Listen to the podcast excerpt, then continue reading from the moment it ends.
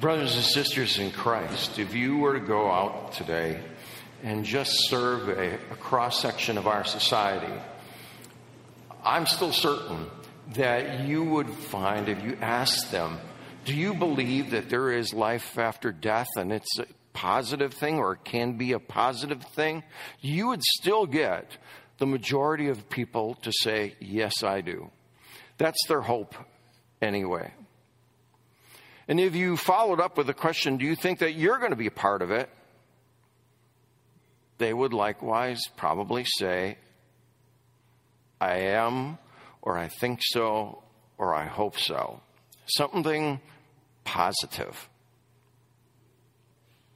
And if you follow up with one more question, ask them why. No doubt they would say, because I'm a good person it just makes sense, right? You get what you pay for, kind of thing.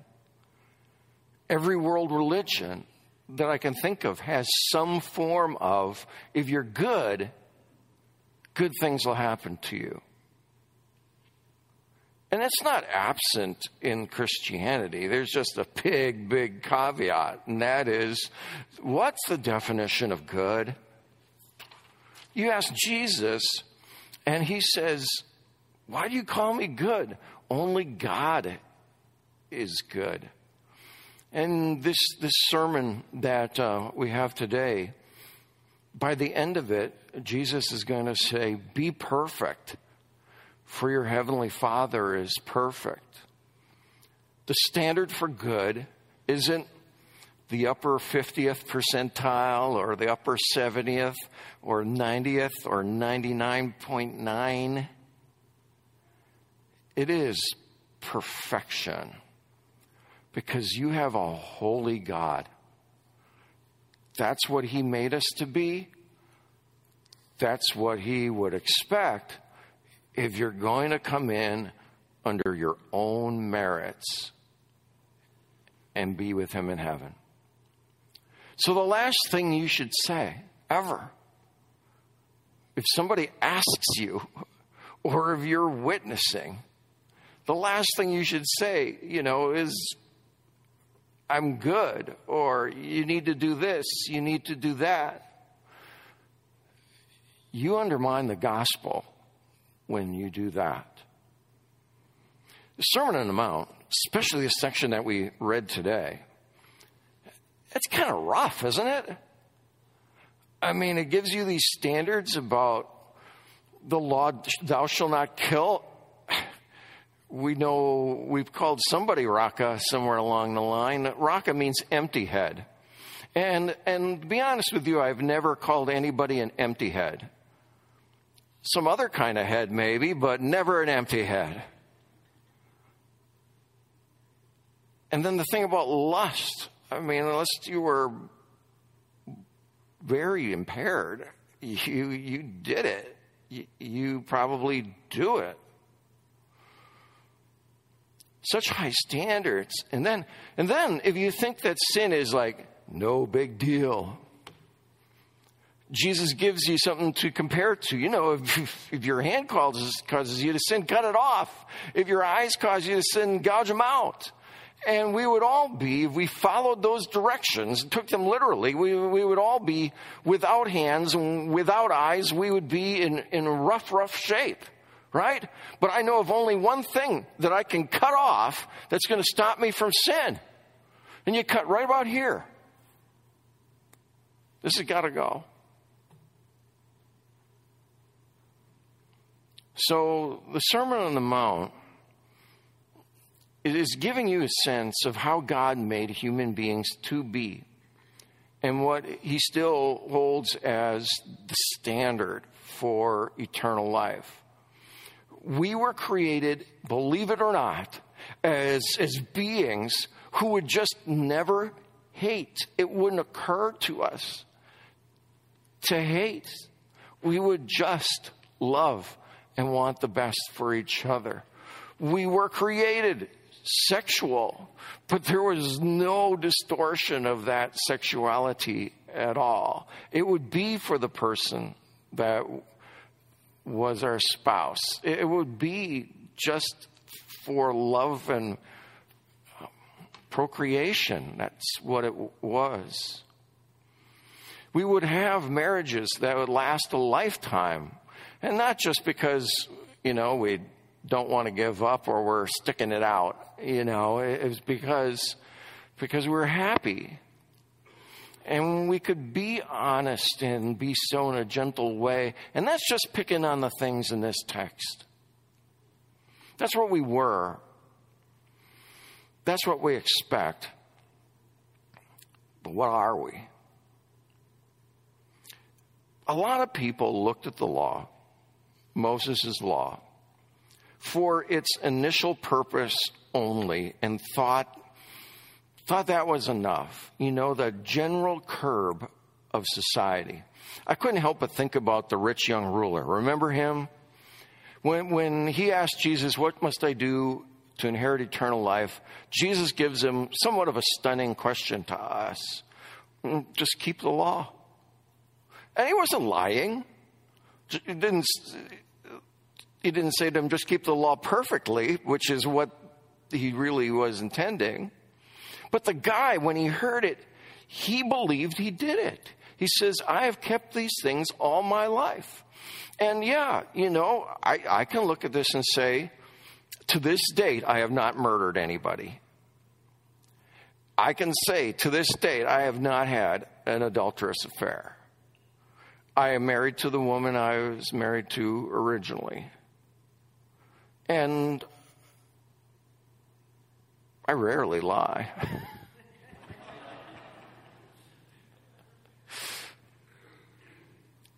you can fool yourself into thinking that you keep the law. But Jesus' sermon here is meant to, for shock and awe. It's to hurt everybody, no matter what you think about yourself it's to point out something about you that is your biggest flaw so you can see it and herd everybody to the same conclusion. That conclusion is I can't do that. I haven't done that. I guess I'm not that good a person.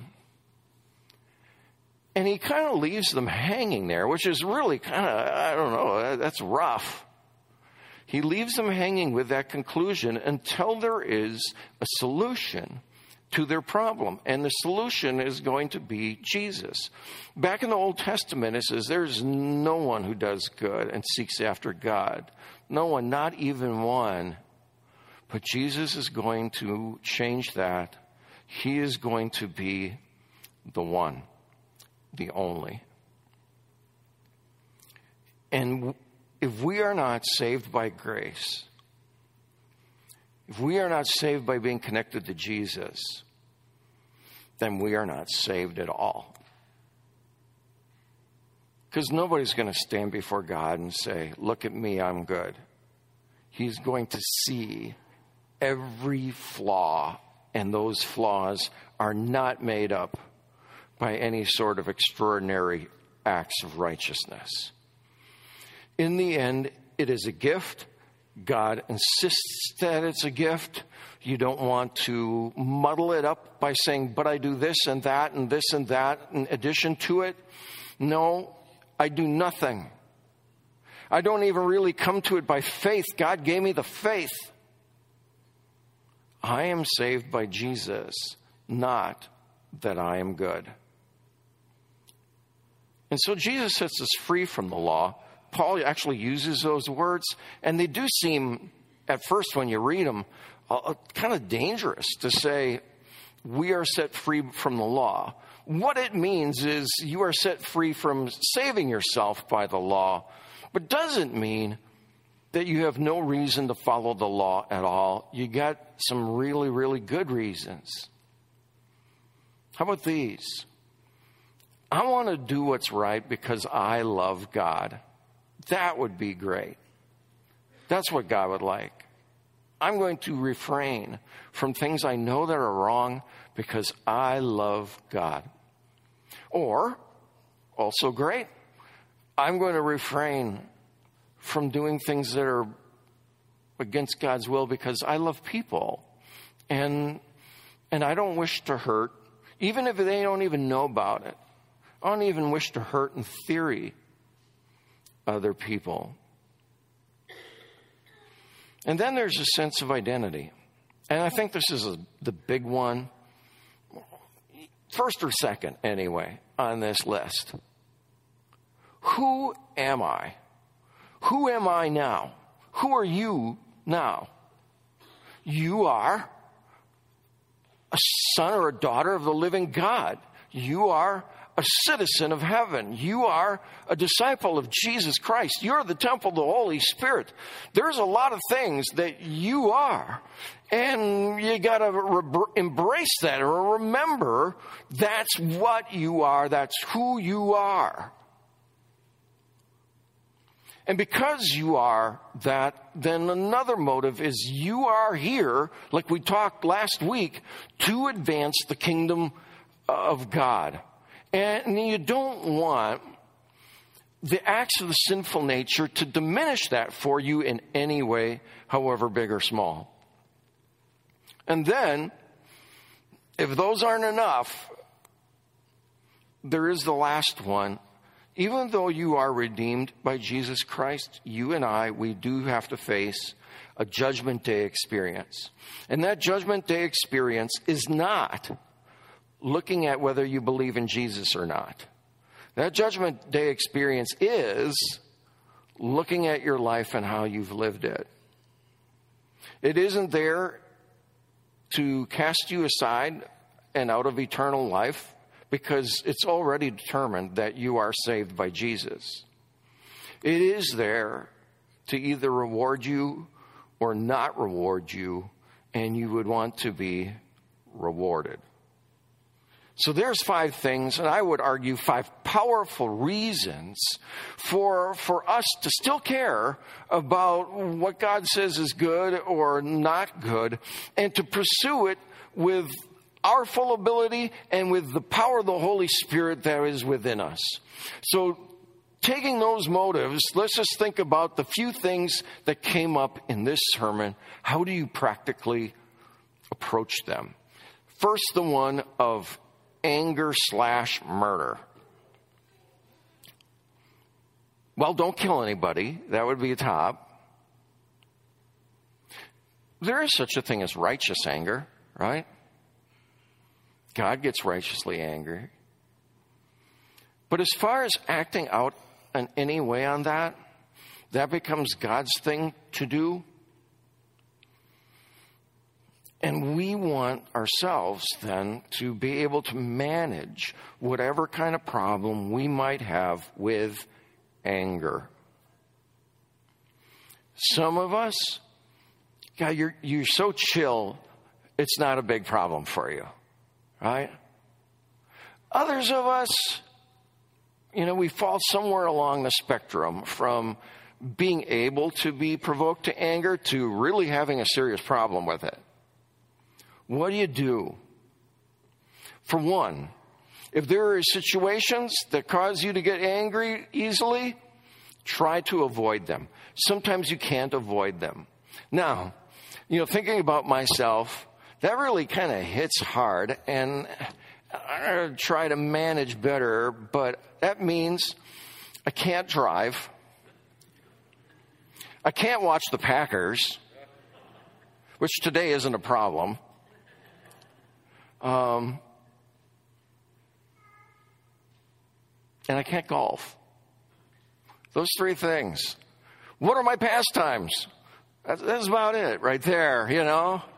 Um, you do try to put yourself away from anger producing situations and people, but it's not going to be entirely the solution. Sometimes you're going to be in that situation and you just have to walk away walk away. Bigger, though, might be remembering your motives. That list, you know, I'm, I'm, sure a lot of you could produce this list given enough time, but you need to have this list like right there. Right when, right when anger is about to take control of you, you need to remember who you are and you need to know that you love God. So when you hit that ball and it hooks into the woods, just, I'm a disciple of Jesus and I didn't need that ball. Um, something along that line. Or like my wife says, Tom, they can't hear you. Don't yell at the TV. You know, I'm a disciple of Jesus. I don't yell at TVs.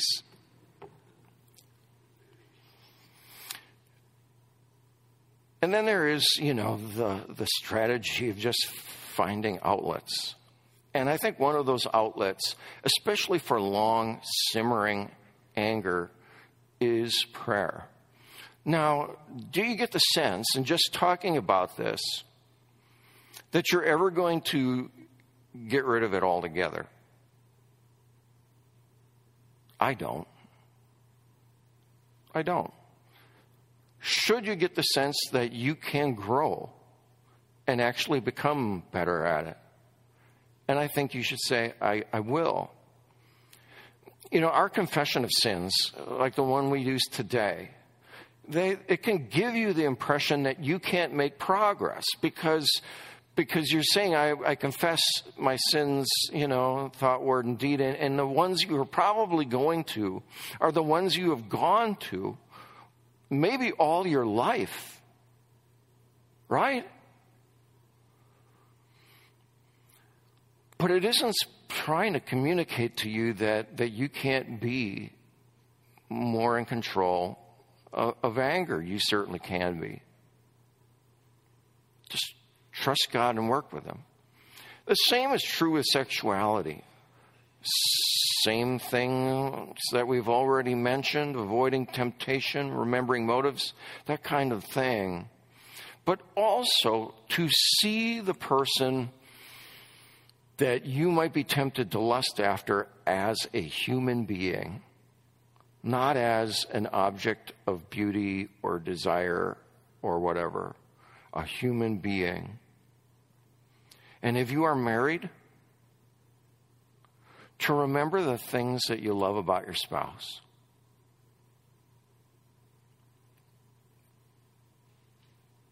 The moments, the time together, the touches, the things that are sweet to you, remember those. And then when it comes to a marriage, yeah, God had this ideal for marriage, and then there was the reality on the ground with people in their sinful nature with Moses. And it became such a poisonous thing that God did say to Moses, and God did say this, that, that you may give your wife a certificate of divorce. That was a concession only in this sense. He, he didn't want people to stick around and have something more sinful within their marriage than to break it up in some cases and, and incur the sin of breaking up that marriage. Yes, his ideal stands still. You break up a marriage, you have you have sinned, your spouse has sinned. There's only one exception to it, that of marital infidelity. Um, in some cases, though, if you let it, you get to such a point of poisonousness that, that it has to be let go. But remember here, people sin. We are not now concocting this, this higher form of self discipline, this higher form of saving yourself through obedience. We are just acknowledging how are we going to manage our sinful nature? So, in respecting God's view of marriage, we should have boundaries and respect them, right? Work hard at having your spouse be your friend and your partner with the goal always of working on things and trying to get it to reflect as much as possible what God envisioned at the beginning. And then truth. Once again, you avoid situations where you are tempted to lie. And a lot of times you lie because you're trying to avoid some other kind of consequence. Become a person who is known for truth. And if you have to say something that is not not going to shine good light on yourself, let it be in the form of a confession. I know I messed up. I, I did it. Please forgive me. And in the context of marriage, you will have to forgive quite a bit. And then when it comes to you have to say something to somebody else, and it's not going to shine good light on them, there is a kind way to give the truth. You know, a, a way that you can be constructive and helpful and not tear them down. And you get a sense for what that is. So, in the end, just with these four things, can we do better? Yes. Will we do perfectly? No. Is God asking you to do perfectly? No, He knows you're not. You never really had a shot at it. Sinfulness includes sinful nature. You were already failing this test when you were just a fertilized egg. You certainly have failed it since. But thanks be to God, the Sermon on the Mount is in the context of the whole of the Bible. And we are led to understand that eternal life, very real thing, comes one way. It comes as a gift through Jesus Christ. Thanks be to God. In Jesus' name, amen.